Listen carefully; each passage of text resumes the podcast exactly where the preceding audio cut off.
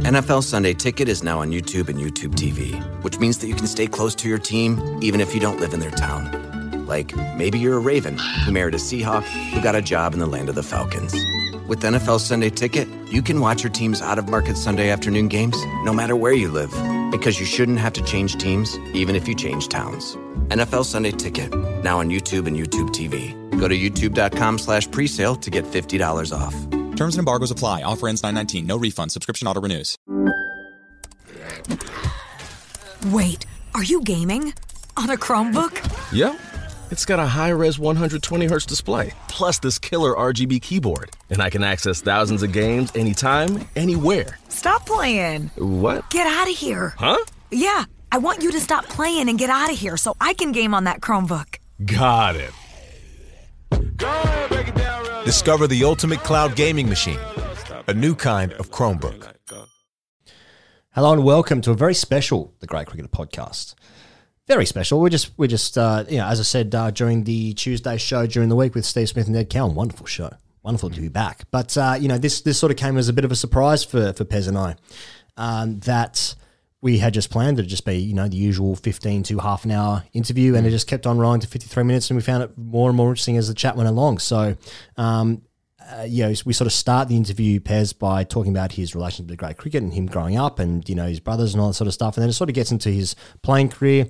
And then, uh, yeah, as I said, as, as the interview goes on more and more, it becomes more and more interesting because of his views and his perception of um, particularly identifying talent and what grade cricket re- what what grade cricket's place is in the uh, you know diaspora of uh, you know cricket generally. So it's a surprise goes for you know the chat goes for 53 minutes as we keep on saying but um, it's really really fascinating and it was um I don't know it's it surprised me the chat does It was. It was one of those things. We, we looked at each other through the chat, and I think we, you know, by by osmosis, sort of realised, oh, this is turning into something a little bit bigger than the kinds of chats we have for our like for our Tuesday podcast, for example. It goes for around twenty or so minutes. So he, he has things that he wants to say. Greg Yeah. Chappell, things that he and he he is going around the media saying it. I'm not sure whether it's about kind of um, readjusting his legacy or whatnot, but it's whatever your views or wherever you come down on his kind of fundamentalism on youth and things like that.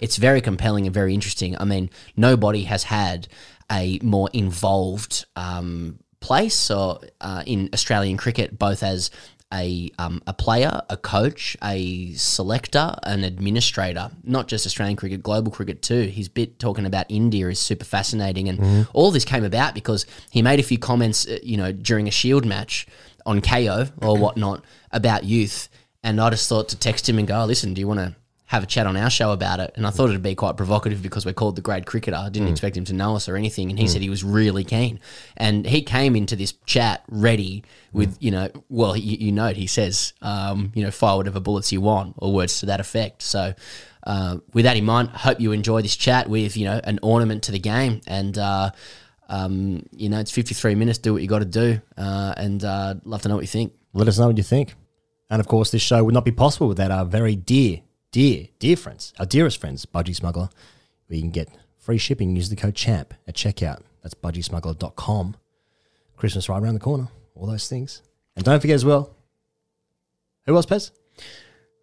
Well, get a few today, did you?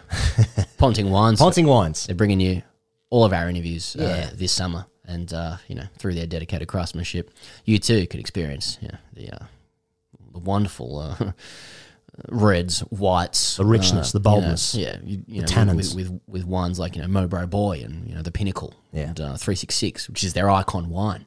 Uh, good names Um, we're going to get we're going to get Ricky to say get a few today, did you? Yeah, Then we're going be- to clink glasses, but um, Ponting Wines bring you this interview as well. Greg Chappell throw your ears right now enjoy All right, here we are. Here goes. And uh, listeners of a particular generation will be especially thrilled that we've got this person on. I just want to say from the outset, I believe the brotherhood that this man is part of alphas the wars oh really in relative terms. I Yeah, do. okay, Yeah. okay. Uh, and, and here are some numbers to back that up. please 87 test matches, 7,110 runs there, high score of 247 not out, an average of 53.86, 31 50s, 24 tons.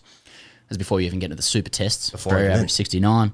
Uh, first class cricket, 321 matches, 24,535 runs, Again, a high score of 247 not out, an average of 52.2, so average higher in Test cricket, Yeah. if you will, just stepping up. Yeah. 111 50s, 74 hundreds, 376 catches, Okay. 291 first class wickets, too, and a best of seven for 40 there. Cheers. Yeah. Uh, he was the outstanding batsman of his generation, one of the most influential voices in Australian cricket this century. I'm, of course, talking about Greg Chappell. Greg, welcome to the Grade Cricketer.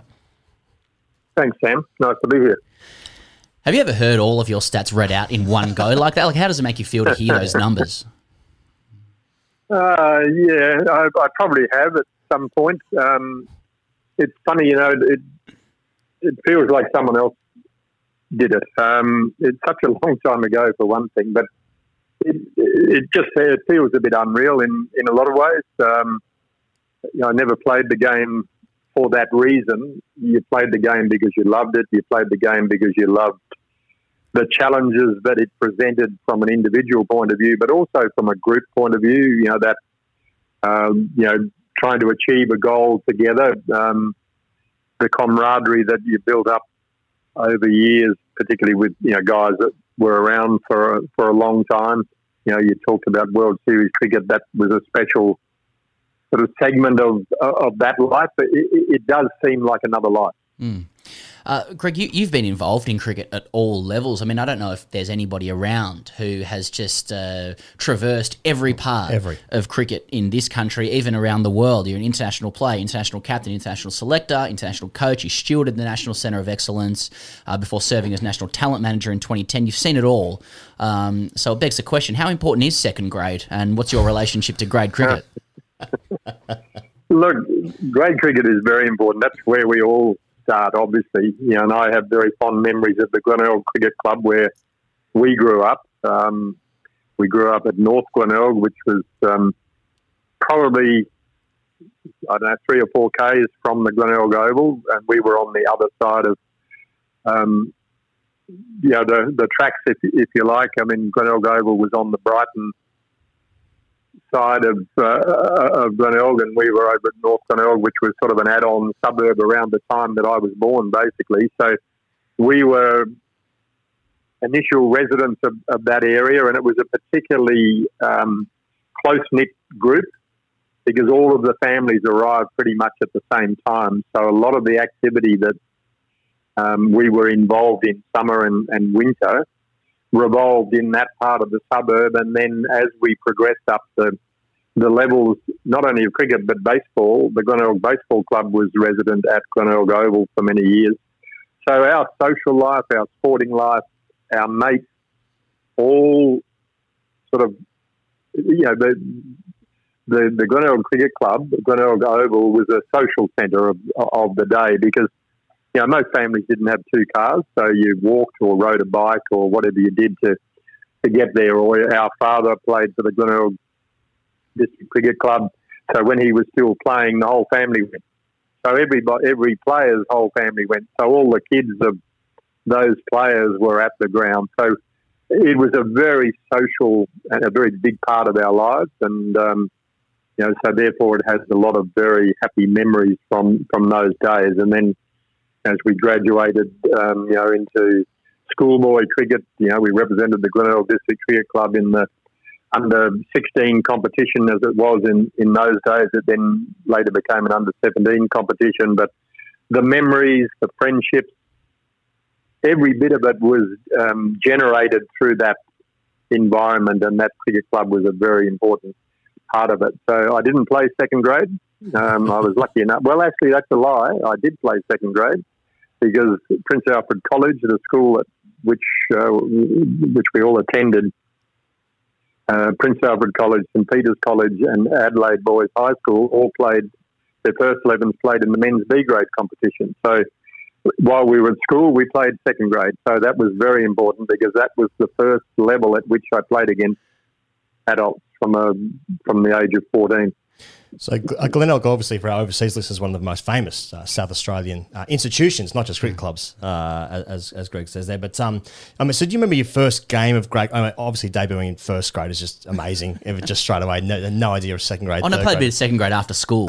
yeah, yeah, once, yeah. yeah. I mean, do you remember your first game of first grade, and how old were you when you debuted in first grade? Well, I'll go back a step if you don't mind. I can Please. remember vividly my second, my first game of second grade. Hmm.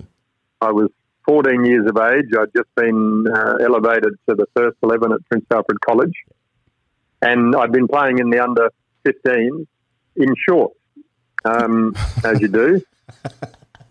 For some reason or other, our father wouldn't let me wear long trousers for my first game of first 11 cricket, which was second grade.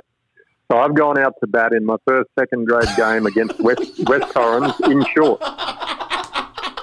I'm the, I'm yeah. Well, you may well laugh. Every other bastard did. Um, I wasn't laughing. I was the only one in, in the game wearing shorts. So I was a short ass as well. You know, at that stage I would have been, you know, five foot four if I was lucky. Um, so I'm um, I stand out in the crowd.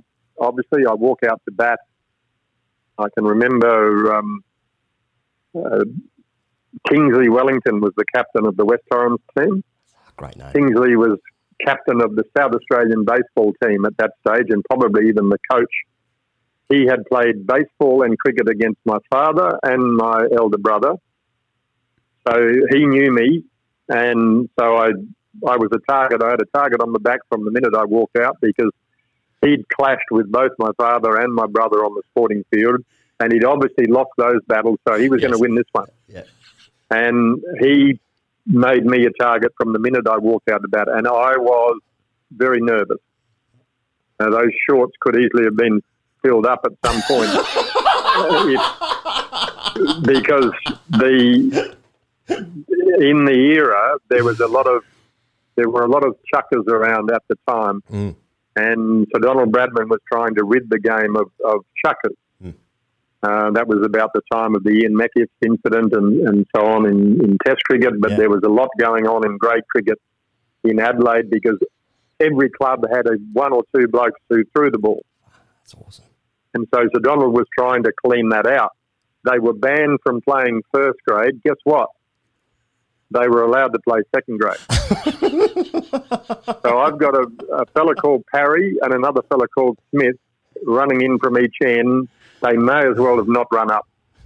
They both played baseball for the West Torrens Baseball Club, and I think they'd mixed up the season. and made it was scary because even though Ian had thrown balls at me in the backyard, he hadn't thrown them as hard as this. So I was ready to fill the, the shorts when Kingsley Wellington started to pick on me. And he did me the biggest favour of all time because I forgot about the blokes who were running in and throwing them at my head and thought, well, if I've annoyed you that much walking out here in my shorts, if I can stick around for a while, Perfect. maybe that'll give you the willies even more. So that was a memorable occasion. I, I don't remember. I think I got around about 20. Ah. Yeah. Um, and they were the hardest earned runs outside of the backyard. Hmm. Hmm. No wonder you So wanted to get rid of second grade later. Oh. now, I hope we come to that topic before we finish. But anyway, um, so then my, I left school. The next, the, the you know, sort of early December, I left school. The next weekend, I played my first game for in the A grade side, first grade for Glenelg, against Port Adelaide. And the opening bowling attack for Port Adelaide was Eric Freeman and Neil Hawke, who a few months earlier had opened the bowling for Australia. So again, if I'd been wearing shorts, they would have been in danger again. But luckily, I was wearing long trousers on this occasion, and that was a again a huge moment in in my life, um, representing the, the cricket club at first grade for the first time, but batting against two test bowlers, and that that was the, the thing of the era because we only had one format of test cricket. Not only Shield cricketers, but test cricketers played quite a bit of first grade. You know, they might play four or five, six games of first grade um, during a season. The Sheffield Shield players might play, you know, half the half the um, first grade uh, calendar. So the next generation of young cricketers, of whom I was one at the time, got challenged by first class cricketers and test cricketers at that level, which was a very important part of growing up in, in the game at the time. Greg, um, oh, there's so much to talk about over over your entire career. If I could skip forward a lot there to um, just the great success of your Test career, you mentioned Sir Donald there before. I mean, you were born in the same month. Bradman played his last Test. Uh, you were the first to break his Test runs record. Uh, younger people might recall the consternation when Mark Taylor nearly overtook Bradman's highest score in 98 and, and this was nearly 20 years earlier when you did that. I mean, can you tell us what, you know, what was the mood around the country when you surpassed Bradman? Um, did he congratulate you and was Ian pretty happy? Um, so Donald did congratulate me. Uh, um, telegram in the in the day. Um, very generous um, comments that he, he made about uh, about my cricket, but you know, I know that I didn't consider it breaking any of his records. It was just a longevity thing. I played enough matches to, to make that many runs, but you know the the record doesn't bear comparison. So I don't think anyone took it that seriously in the sense that it was a milestone and only a milestone. Hmm. Fair enough. Um, and and from my point of view, I mean, it wasn't that big a deal. You know, it was nice having got that far you know, I'd made the announcement at the start of my that what was my last Test match. That that was my last Test match, and at that stage, I think I was sixty odd runs short of Sir Donald's target of six thousand nine hundred ninety six. Um, and from my point of view, one of the reasons that I made the announcement at the start of the match, I didn't want to get within five runs of Sir Donald's mark and think that I should play another Test match next year. I that it was irrelevant other than from the point of view that it was a milestone. You know, to be the first Australian batsman to make 7,000 test runs was an interesting footnote, but that's all it was. Uh, just another one from your playing career as well, Greg. You, you, said your first tour of the Caribbean in 1973 was the best atmosphere you played in. Again, a lot of listeners here, that would have been before their time. Uh, you talked about. What's your point? The love of.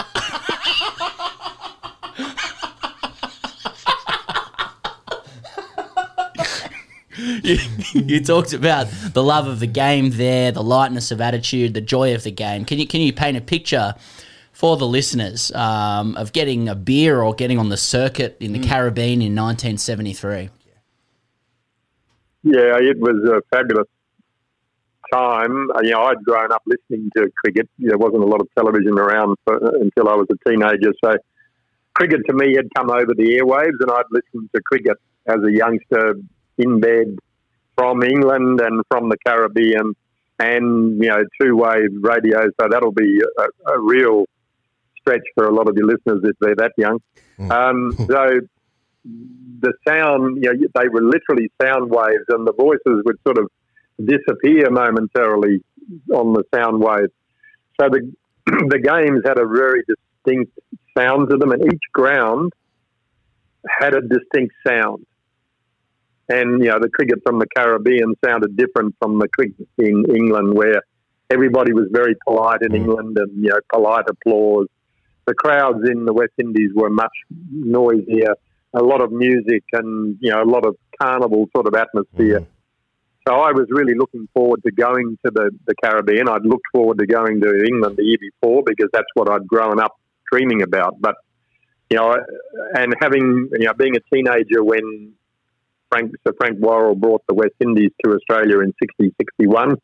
In, and that was such a great series. And the, the style of West Indian cricket, Gary Sobers, Rowan Kanhai, Roland Butcher, you know, these batsmen just captured, captured my imagination when I saw them as a teenager. So I was excited about going to the Caribbean. We went to Jamaica first, Kingston, Jamaica. And Kingston was in the throes of gun laws and you know arrests, people put in jail without any trial. There was a lot of unrest, so we were told to be careful. Don't go out at night. If you go out at all, go out in groups. So that put a bit of an edge to our to our first stop. And what happened? You know, we would go to an island like Jamaica first up, you would play a game against Jamaica, and then the next week you'd play the Test match and move on. So it was the same sort of pattern through the islands. You'd play against the, the first class team, then you'd play the Test match. So we went to Sabina Park and we, we played the game against Jamaica. It was a nice atmosphere, but a you know, good crowd, but nothing spectacular. A nice ground. Um, probably getting towards the end of it. It, had a big um, mud walls all the way around the ground, um, barbed wire on, on posts at the top of these um, uh, walls that we didn't quite understand. We played against Jamaica, who had a fast bowler called Uton Dowe, D O W E. And Uton was reputed to be the, the fastest bowler in the world. And he didn't play in the, the game for Jamaica. The, you know, everywhere we went in Jamaica in that sort of 10 days, or in fact, we were there a bit longer because we played another game against the, the President's 11 so we were there for three weeks, and every function we went to for three weeks, we heard about Uton Dowe, and we were, you know, looking forward to seeing him, but not in a rush to see him. so when he got left out of the Jamaican team for the, the game the week before the Test match, I don't know, we must have had 16 players on tour. 15 of us were delirious. Keith Stackpole was the angriest man I've ever seen he genuinely loved fast bowling, and he was disappointed that he wasn't going to see this new young quick. So the the story was supposedly that he was injured, but what we were hearing was they didn't want us to see him before the Test match. So the first morning of the Test match at Jamaica, there's a lot of excitement. You know, we get on the bus from the hotel, and we're all looking forward to. We arrive at the ground at nine o'clock in the morning. I think the test match starting at 11 o'clock. We are arriving just before nine o'clock. The ground is full to overflowing. There are people lined up down the street. Know, I don't know how many the, the ground could contain, but it was overfull when we arrived at nine o'clock in the morning. And it had, because they played soccer there in the off season, there were four light pylons that you know were used for the for the soccer matches and you guys probably don't know what a Meccano set is, but these light towers were metal sort of towers that looked like a four Meccano set. And on those light towers, there would have been a couple of hundred people, sort of all the way up these hmm. light towers that are maybe 100 feet in the air.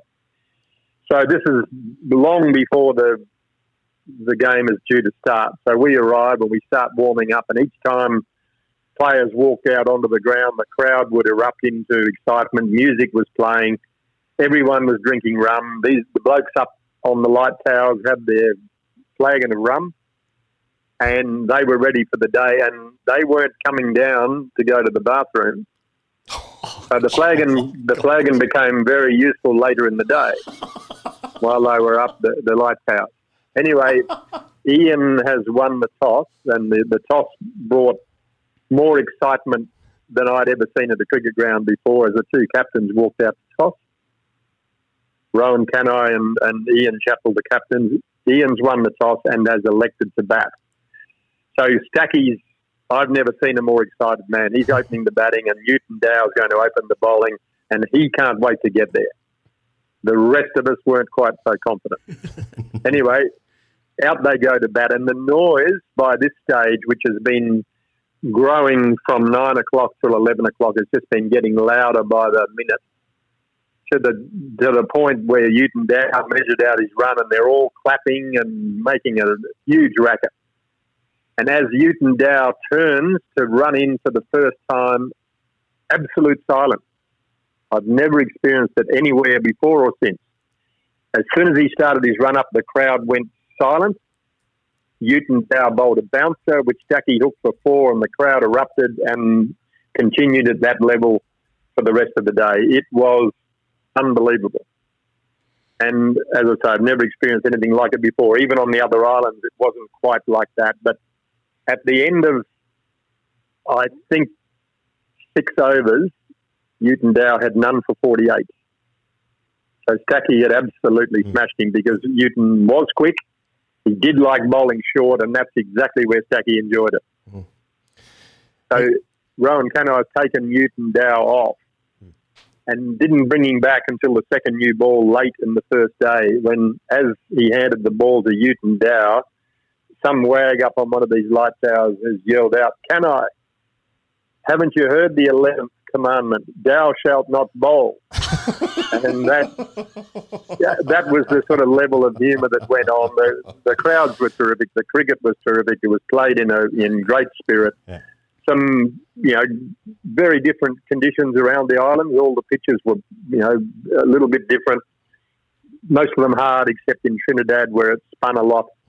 Um, that was one of the more enjoyable tours and one of the more enjoyable test series that I played in.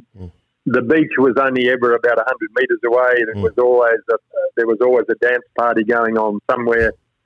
So you enjoyed the cricket and you enjoyed life off the field. The circuit was very busy. I'm sure it was. I'm sure it was. You speak there, Greg, about you know some of the, the great atmospheres. Obviously, quite. Um, we're obviously seeing some of that as well. You know, at sort of Park 25 and Karen Rolton Oval during the Shield as well. Similar sort of atmospheres going at the moment. But I, I, I'd imagine you, um, more so than anyone, maybe in Australian cricket, would have a great sense of the structures in place in Indian cricket with your time, obviously coaching the national team there. I mean, you said once that India, if India ever got their act together, that no team would ever beat them again. Um, I, I want to know, you know, how strong is the Ranji Trophy in relation to the Sheffield Shield? And I, I note that, like for instance, their domestic competition, their domestic, you know, T20 competition is obviously the IPL, which they play at the end of the season, whereas in Australia we're smacking it right back in the middle of the season. So the Shield players are playing sort of two two seasons strung together, which I know the players don't really love, but it is what it is, I suppose. So, you know, Ran- Ranji Trophy, I think it's 36 teams over four tiers, I think I'm right in saying. I mean, how, how strong is the Ranji Trophy in comparison to the Sheffield Shield? Um, it's probably somewhere between, you know, wherever the best first grade competition is in Australia and first class cricket in Australia. Hmm.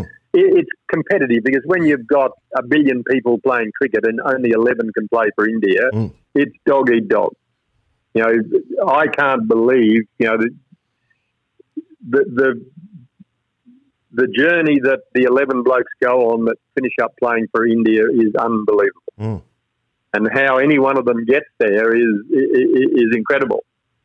Now, it's more so these days than ever before because basically the Indian team was picked out of Mumbai, Chennai, Bangalore, Delhi. That was pretty much it for much of the first, you know, 50 years of, Yeah.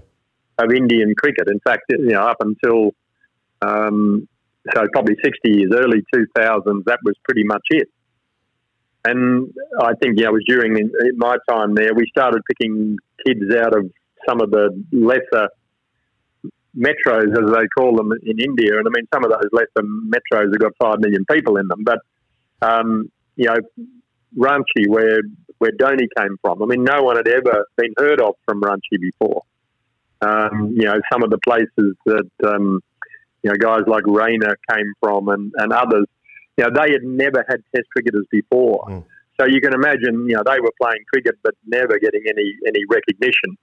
And so if you didn't play in the right city, you didn't play at the right club, you didn't have the right coach, it was very hard to play for India. Hmm. That's very different these days. You know, they're coming from all over the country. The advantage they have over Australia is that they've still got kids playing on the streets in, in parks, in, you know, tenement halls and wherever they can find somewhere to play cricket. You know, Dhoni has never heard of a cricket coach pretty much before he got to the Indian cricket team. He grew up playing cricket with his mates at school. In fact, he wasn't really a cricketer. He was a soccer player who just played cricket because his mates were playing cricket and he happened to be good at it. Hmm. Now, when I first saw Dhoni, I, you know, he'd already played one international one-day game for India before I, I saw him. But the first time I saw him bat in a in a practice match that we had early in, in my time there, I'd never seen a bloke hit balls into parts of the ground that he hit them because he had developed a game all of his own. And I think that's the advantage that India has over the structures of most of the, well, certainly the the established cricket countries. Um, you know, I think we overcoach. India undercoaches, but I would I would always prefer undercoaching to overcoaching. And you know, India still has that advantage. Forget about being the best team in the world. If India got their act together, they could have the best five teams in the world. Mm. There is so much good cricket. You know, after I finished with the Indian team, I worked for 18 months in uh, for Rajasthan cricket. Um, Ian Frazer and I set up their academy and ran their academy for, for 18 months. They've got, I think, 20 odd regions in Rajasthan. And we got them to send the best 20 young cricketers from each region, one at a time, one region at a time, down to Jaipur, where the head of Rajasthan cricket was and the main training centre. And we would sift through those guys and pick the best sort of half a dozen out of each region. By the end of it, we hadn't got through the whole 20 regions by the end of it. But we, we gave them 50 young cricketers that I would say half of them would have gone would have been good enough to go on and play Sheffield Shield cricket. Hmm. Hmm. Wow. Ninety nine percent of them had never played for Rajasthan. Hmm. So that'll give you an idea of the depth of, of Yeah, quality of cricket. So Yeah. Ranji cricket is very competitive. Right. You know, they've got an they've got an under you know from a, from 16 years of age basically. There's a junior Ranji competition where these kids are playing full time cricket. So when we get to the under 19 level, Mm. you know, with an Australian under 19 team at an uh, under 19 World Cup, Mm. our kids have probably played 100 games of cricket. These Indian kids have played 5,000 games of cricket. So their cricket craft is so far in a, Yeah. you know in advance of ours. Yeah. We we make up the gap from there on. I think our structures are better from that point onwards. Mm.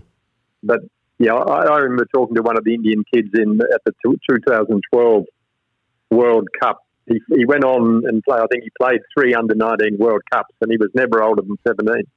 Jesus. But he, I said to him, "What about school?" He said, "I don't go to school." He said, "I get one crack at cricket. Mm. If I miss out, that's it. I can go back to school anytime." Mm. So it's it, it's a totally different environment. yeah. Feel like putting a bat in my two and a half year old son's hands right now. he's already he's already behind. Uh, Yeah, well, he, he is behind.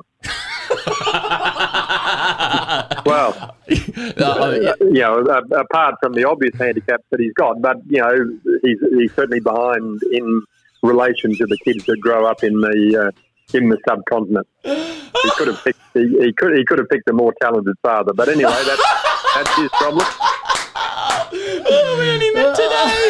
um, you're obviously great. You're obviously. Um, I just love experiencing, you know, just Yeah. that little insight. Yeah, I feel like I played Test cricket. Exactly. Yeah. Uh, you're obviously a deep, deep thinker about the uh, the way we bring cricketers through, Greg. And I know you said earlier you, you're looking forward to getting to this question. Um, just on the youth focus, I mean, you- I'm sure you've heard it all before on on criticism of the Futures League and the way it disincentivized older players. Um, some, you know, some even wondered if there'd be an age limit on the baggy green cap. Um, look. Ra- rather than mine that further, because I think it, it's been mined pretty hard. You know, I, I want to ask, you know, was was there anything from your playing career that informed that focus on youth? I mean, we all know what it's like to encounter the 35 year old who bowls stump to stump with a ring field, hogging 25 overs a game, muscling balls over the top on slow wickets, you know, for 20 overs. Um, I, I know you played a bunch of county cricket where there was plenty old, plenty of old blokes at, at uh, hang out. Um, I I guess I want to know, you know, which older player like just triggered your zealous belief in youth, or was it the experience uh, when you were wearing shorts with Mr. Wellington? Um, you know, which was the player that you know that, that created the straw that broke the camel's back? no one player, all of it informed um, you know my my belief, and, and it's not a it's not a focus on youth; it's a focus on talent. You know, you've got to recognise talent, and the sooner you recognise talent, the, the better the chance is that that ch- talent will be realised. I mean, I needed at 14 years of age, I needed Kingsley Wellington in my ear, and I needed Parry and Smith whistling the ball around my head. Mm. You know, I didn't need. I'd you know, I'd already shown at underage, at the various underage levels, that I could cope with each level, and each at the right time, I got elevated to the next level. The worst thing you can do to to talent is to hold it at a level at which it's already competent for too long. And there's a very good there's a very good example in our own family. Ian and I went through Prin- Prince Alfred College when the first 11 played in the men's B grade competition. By the time I finished school, the school had gone back to the students' grade, you know, GPS competition. So Trevor played all of his school cricket at Prince Alfred College in, uh, you know, playing against his age group. And he dominated more so than Ian and I had dominated school because we were playing against men. So it was a, a tougher competition. I have no doubt that had Trevor had the benefit that we had, that you know things may have been better for him, and you know he would have developed even better as a as a player. You know, Graeme Hick is another example who went from Zimbabwe to England to pursue cricket as a as a profession and a career, and absolutely blitzed county cricket.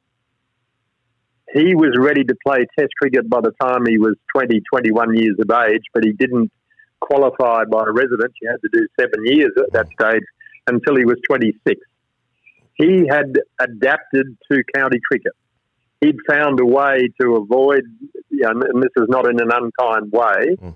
but you know he was smart enough that the one genuinely good or quick bowler in the opposition, you know, he could find a way to handle that and get down the other end and make mincemeat of the rest of the bowlers. 26, by the time he got to play Test cricket at the Test level, it's very hard to hide at the other end and he had missed the challenges that he needed to take his batting to the next level. I have no doubt that had he played Test cricket at 21, his Test record would have been very different, mm. Much better than it was. And it's not a bad record, but his he could have been just as good at the highest level that he was at county level. Mm. You know, you mentioned that I played two years of, of county cricket. I looked around that dressing room at blokes who weren't trying to get better. They'd been in the system for 10 years. They liked the life of a professional cricketer, albeit it wasn't hugely well paid at the time. But it was better than the alternative because most of them would have been storemen in a warehouse somewhere. You know, their their biggest ambition was to be a groundsman at a school or a cricket coach at a school. They they weren't particularly ambitious people and they weren't trying to get better as cricketers, they were trying to hang on. Mm. They just wanted one more contract. Mm. And there I am as a 19 year old sitting in the dressing room wondering why these blokes didn't care whether we won or lost. Mm-hmm. They weren't interested. Mm. They were just hanging in there to get one more contract. So I didn't realise it at the time, but that was a lesson. Mm. And when professional cricket came into Australia, I argued with whoever wanted to, to discuss it that whatever we do, don't import county cricket. We have to have a system that still encourages performance and encourages people to keep trying to get better. Sadly, we didn't follow that system. We followed pretty much, you know, guaranteed contracts. You get paid whether you perform or not. Obviously, if you're not performing, eventually you'll drop off the, the contract. But that's the challenge. And what the biggest difference between developing cricketers in Australia today than when I grew up was the story I told you about my first first grade game for Glenelg against Eric Freeman and Neil Hawke, who weren't the best opening attack that Australia ever had. But I tell you what, try telling a 17 year old that they weren't any good. Mm. They were quick, you know, they bowled well, and they had the presence of having worn that baggy green cap. So I, I already admired them.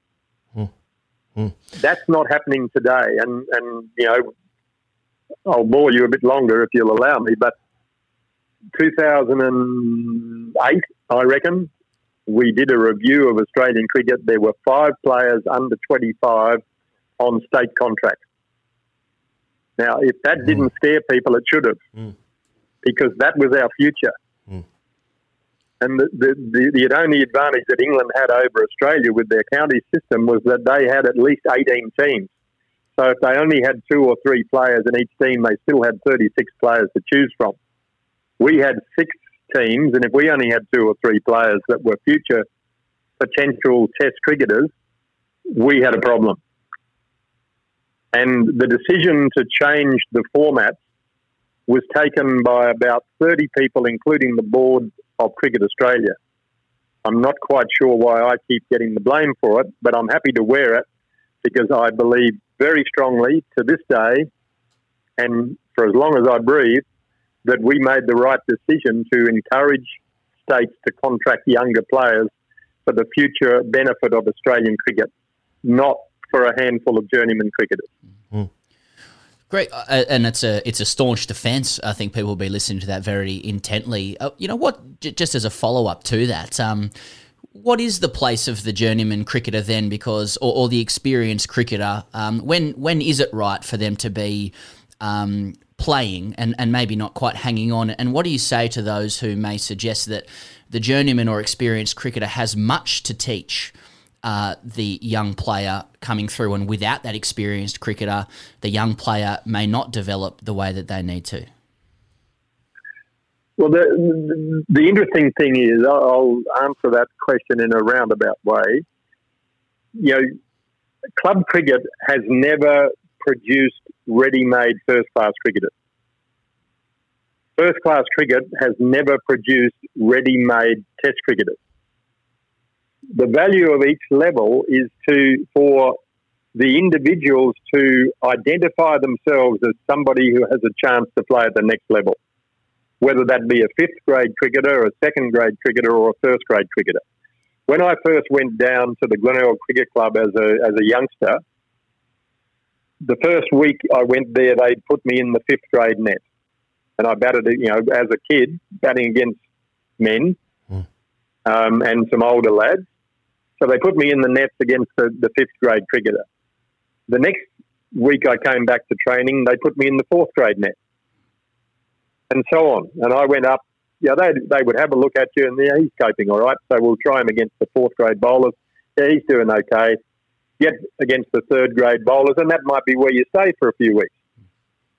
But there was an identify, you know, a talent identification process going on then, even though it wasn't recognised as such. But the the older past players that were around the club helping out, they were just keeping an eye on the young blokes and this kid looks like he can play a bit. So let's challenge him a bit more. So that was happening naturally in the system. Nobody was ever ready for first grade cricket. Even though I'd played second grade cricket at school, my first first grade game was a challenge.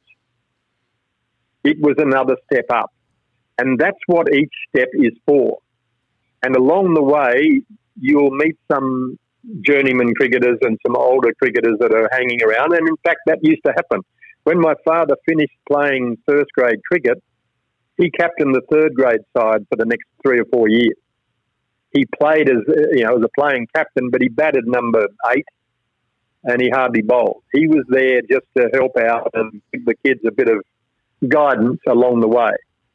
That was really important you don't need six of them in one team. Mm-hmm. And talent mm-hmm. is overrated. Mm-hmm. You know, experience is overrated. You know, I've seen blokes that have played for 10 years that have only had one year's experience 10 times because they keep making the same mistakes that they made last year and the year before that. There's great cricketers, well great cricketers everywhere not, I, who can identify well, with that. Yeah, yeah. yeah, look, mate, you know, some blokes love the game and they play the game and they should be encouraged to enjoy it. Now, the biggest mistake that we made in Australian cricket was to turn first grade cricket into an all day game. You know, when we when we started playing, it was one o'clock till six o'clock because blokes went to work on a Saturday morning. Mm. You'd have guys running into the ground at ten minutes to one. I can remember our wicketkeeper walking out to bat. You know, sorry, walking out in, onto the field he had his pads and gloves on, but he hadn't done his laces up yet. He'd, he'd come from the pharmacy th- that morning, and he'd arrived at the ground at 10 to 11, and we were in the field, and he had that long to get ready. And, you know, we played a, you know, three and a half hour session and then another, you know, two and a half hour session or whatever it was.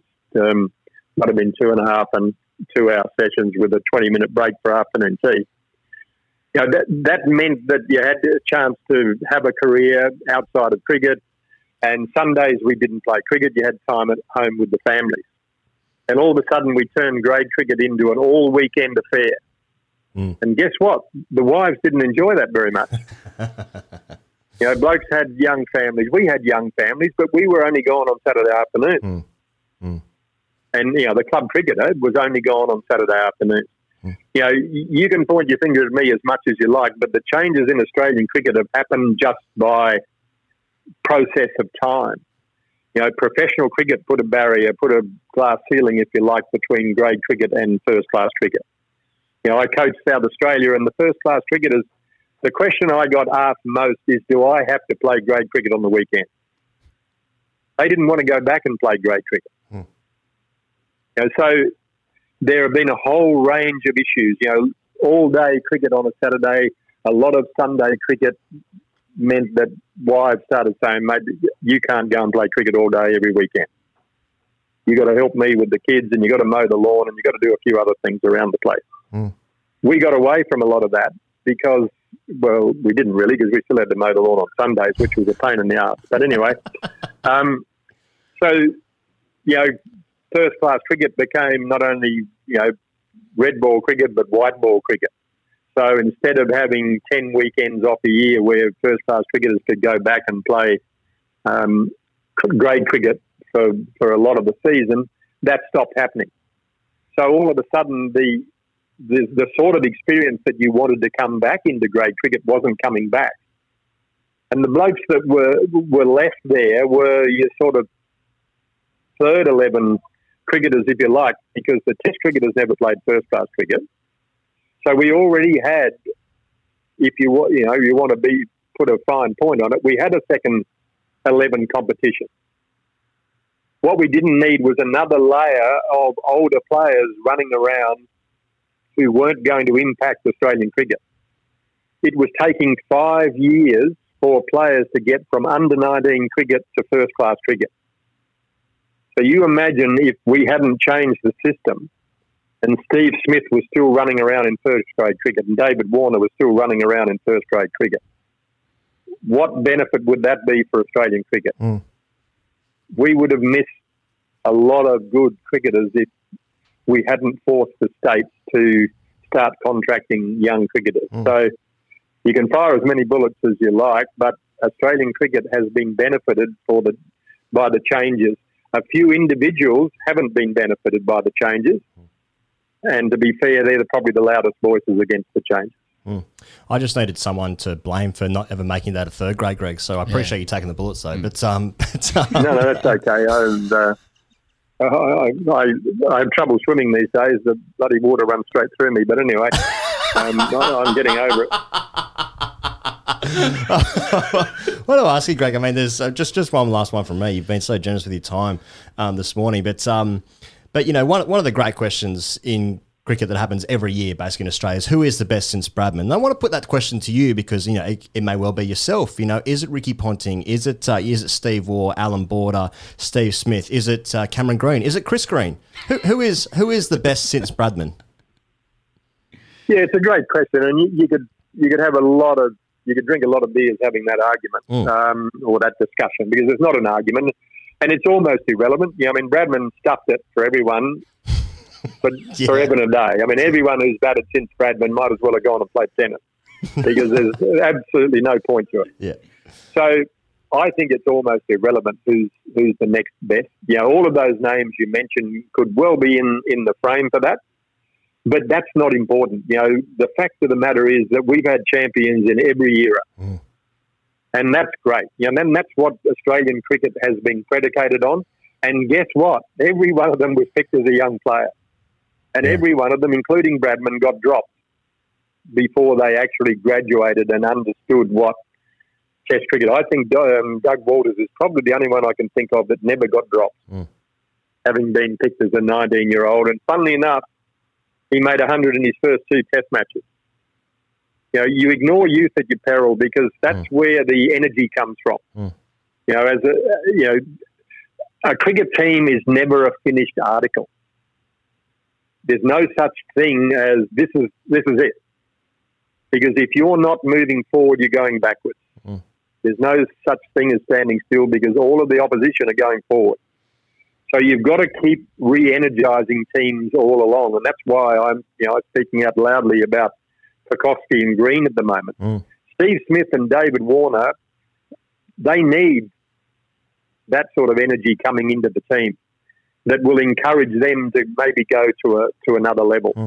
Plus, they're the right example of the, the sort of player we want those kids to learn from. Hmm. They come in the, into the into the group and see how Smith prepares, Warner prepares, um, you know, Marnus Labuschagne, how he prepares, and, and all the rest of the guys. I mean, that's the sort of example you want young cricketers to be learning from.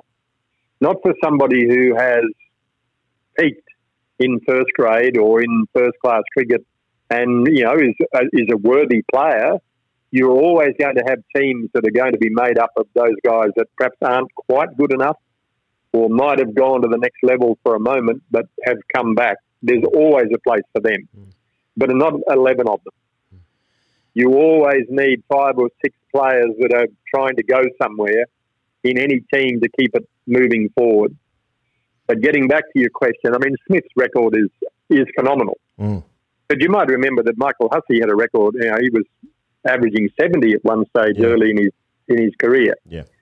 You know, so Michael Hussey is a fair player as well. Mm. And Michael was one of those players that came in a bit later, but that was opportunity more than anything mm. else. Mm. Michael was identified as a 21, 22 year old. His his chance to be selected early was probably missed when Katich got picked. You know, it would have been, you know, they would have been pretty close at that stage, but Katich was the one that was in form at that moment and not Hussey. Hussey could easily have played much earlier, um, as could Gilchrist. But yeah, I mean, you can argue. I, I mean, I, I thought Ricky Ponting was a super player. Um, you know, Alan Border, Steve Smith, um, you know, Hussey at his at his peak. You can't imagine that Bradman could have done it any better than those blokes. But he was twice as good for Christ's sake. It's just Doesn't make any sense. phenomenal. Yeah. Yeah. No, it doesn't make sense. So we'll forget him. Sounds like a good play. just a final one from me, Greg. Uh, just just a note on young people and a, and a comment you made in a, a brilliant feature piece from Adam Burnett, uh, cricket.com.au. Encourage everyone to read that from 2018. It says, um, you know, Greg wonders if in the maelstrom of full time cricket and the commitments and pressures and privileges it entails, that perspective has been lost. And you went on to say, uh, regarding young people playing cricket, especially, especially at the top level, they're all brands. Um, their managers want them on social media to do this and that. Sometimes I hear conversations that worry me. Uh, what is it specifically about that that worries you? Oh, I just,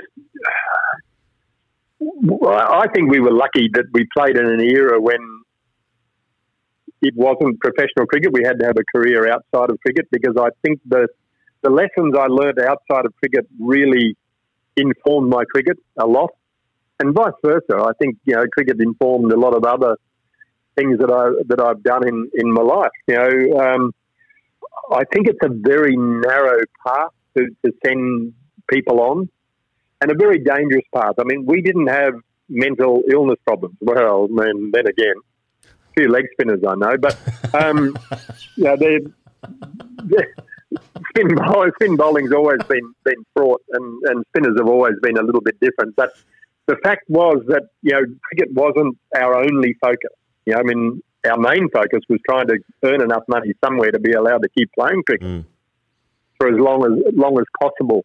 And you know, we shared rooms and we did things like that. So you were never left on your own for long periods. And at night time, we went out together. But I, I see these guys that have got, you know, they've got entourages. And at the end of the day's play, they go off with their entourage and you know, they don't see their teammates between, you know, playing hours, you know, after playing hours. Uh, and I, I'm seeing it with young cricketers who've got managers who, you know, the managers are there for a reason, and the reason in a lot of cases might be for their benefit. So it's in the, in the manager's benefit, in interest for them to go and play in some competition because there's some money in it. When they might have been might be better off to have a you know a period of time off, a period of time for reflection of you know where their cricket's at. You know, Bradman said to me, uh, you know, I, I spoke to him not long before he died, and you know, I asked him the question, why did you resist so hard? You know, better conditions for players. And bear in mind, we were never looking for full time cricket. I'd tried that in county cricket and I didn't like it, and I didn't think it was in my best interest to be playing cricket year round full time. But Bradman said, you know, the exact quote was, Greg, sport loses something when it becomes a business. And I think, you know, we knew the reason we were playing cricket was for the love of it. And we kept playing playing the game as long as we could and as long as we, we loved the game. I think there are some bloke I've met some guys that are playing cricket because they can. I'm not convinced mm. that they love it to the degree that we loved it. Mm. And that's dangerous. And the pressures on young cricketers today are much greater than they were on us. It's much harder for a young batsman to become a great batsman today than it was for us. You know, the demands of three, three formats, um, all of the, the pressures of full time cricket doesn't suit everybody. And we can all think of one or two players who had all of the physical talent that they needed to play well at the highest level, but they couldn't cop the lifestyle. And it's tough. And I think the dangers for young sportsmen in the modern era are far greater than ever before. And we're seeing that with the, the high incidence of mental illness that's creeping into sport worldwide. And that's a worry and the, the administrative bodies of these sports have a huge responsibility to the, these young athletes to make sure that we look after them in every sense of the word. And I think it's difficult to do. It's a huge challenge. Mm. It's probably the greatest challenge in sport today.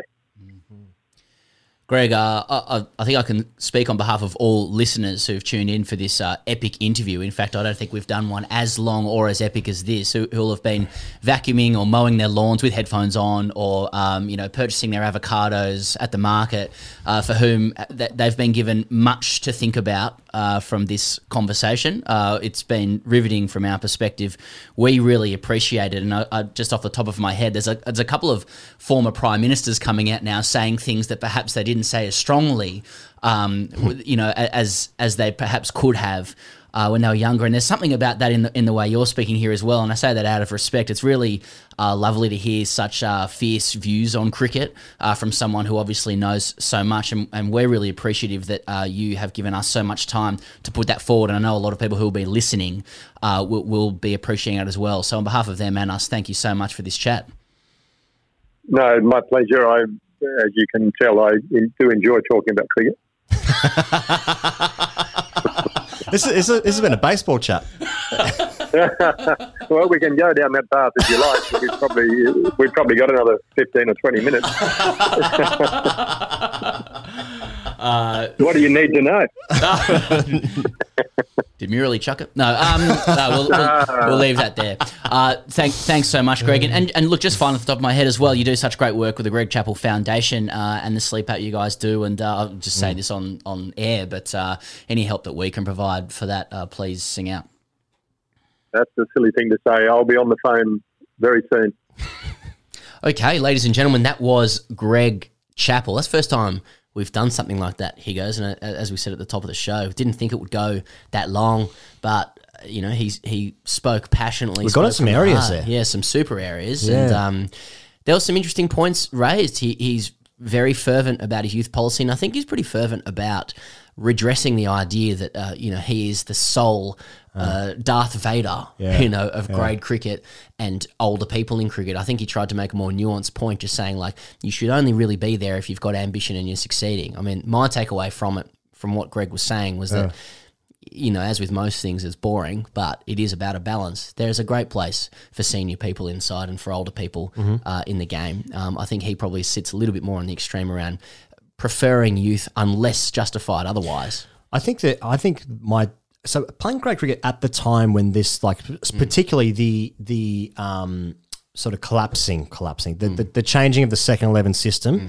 where you know that beca- that became an under 23s competition he made a really great point it was like we didn't need a second state competition where it was all black blokes who were never going to play for australia because that is the goal and that was his job as well to make the australian cricket team as good as possible now at the time of that change the perception was well i'm 22 i'm 23 i'm 24 i'm 25 and i'm not being picked in as you know in shield cricket um, you know, I'm oh, sorry, I'm not going to make it into shield cricket. What's the point of still playing?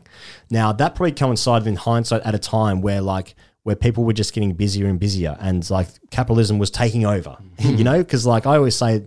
Now looking back on it, it's the same with village cricket in the UK. When village cricket was thriving in the UK, when, when games were played on Sundays, fucking cinemas weren't open. So like that was a thing that you did that brought communities together, got people out of the house essentially, which is a great mantra to live your life. Just get out of the house um, that was a thing that you did. And now people are working fucking 100 hour weeks or whatever, and they are more about, well, there's other things to do. Maybe I want to watch Netflix instead of fucking, you know, play great cricket. Maybe I want to spend more time with my family because I'm working so much during the week. So, this thing. Greg made a great point as well, changing changing the first grade start times from making an all day affair, whereas back when he was playing, it was like a one o'clock start. That's also, that's that. also an interesting thing, you know? So, you know, hearing him speak, one thing that I took away from it was that he, he deeply cares about it Absolutely. and he's um he deeply cares about cricket and cricket in Australia as well. That's a really fascinating thing, and he spoke in a very erudite and polite manner as well. And someone who has a very staunch defence of his policies, and rightfully so. You expect no difference; they are his thoughts and his policies. So, I thought um But he also mentioned they were everyone else's policies too. They all signed off on it, but he's Yeah. he said he's He's just the fall guy. he's a, well, yeah, he's he's been carrying the can for it, Mm.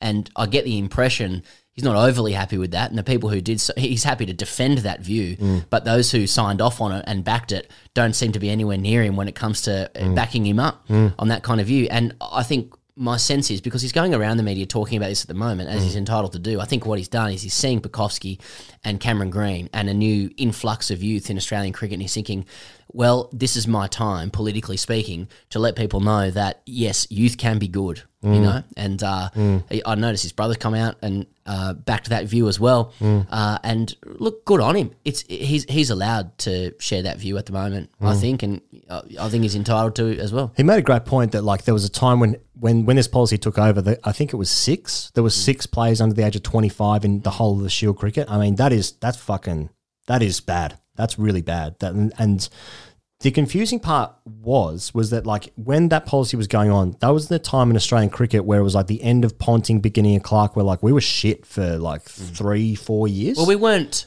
number one anymore. We weren't what we were But used to. Australia, like you know, Australia should be one or two mm. always. It should never be lower than that. Mm. Really, in, in the what cricket means to this country and its place in the culture and the society.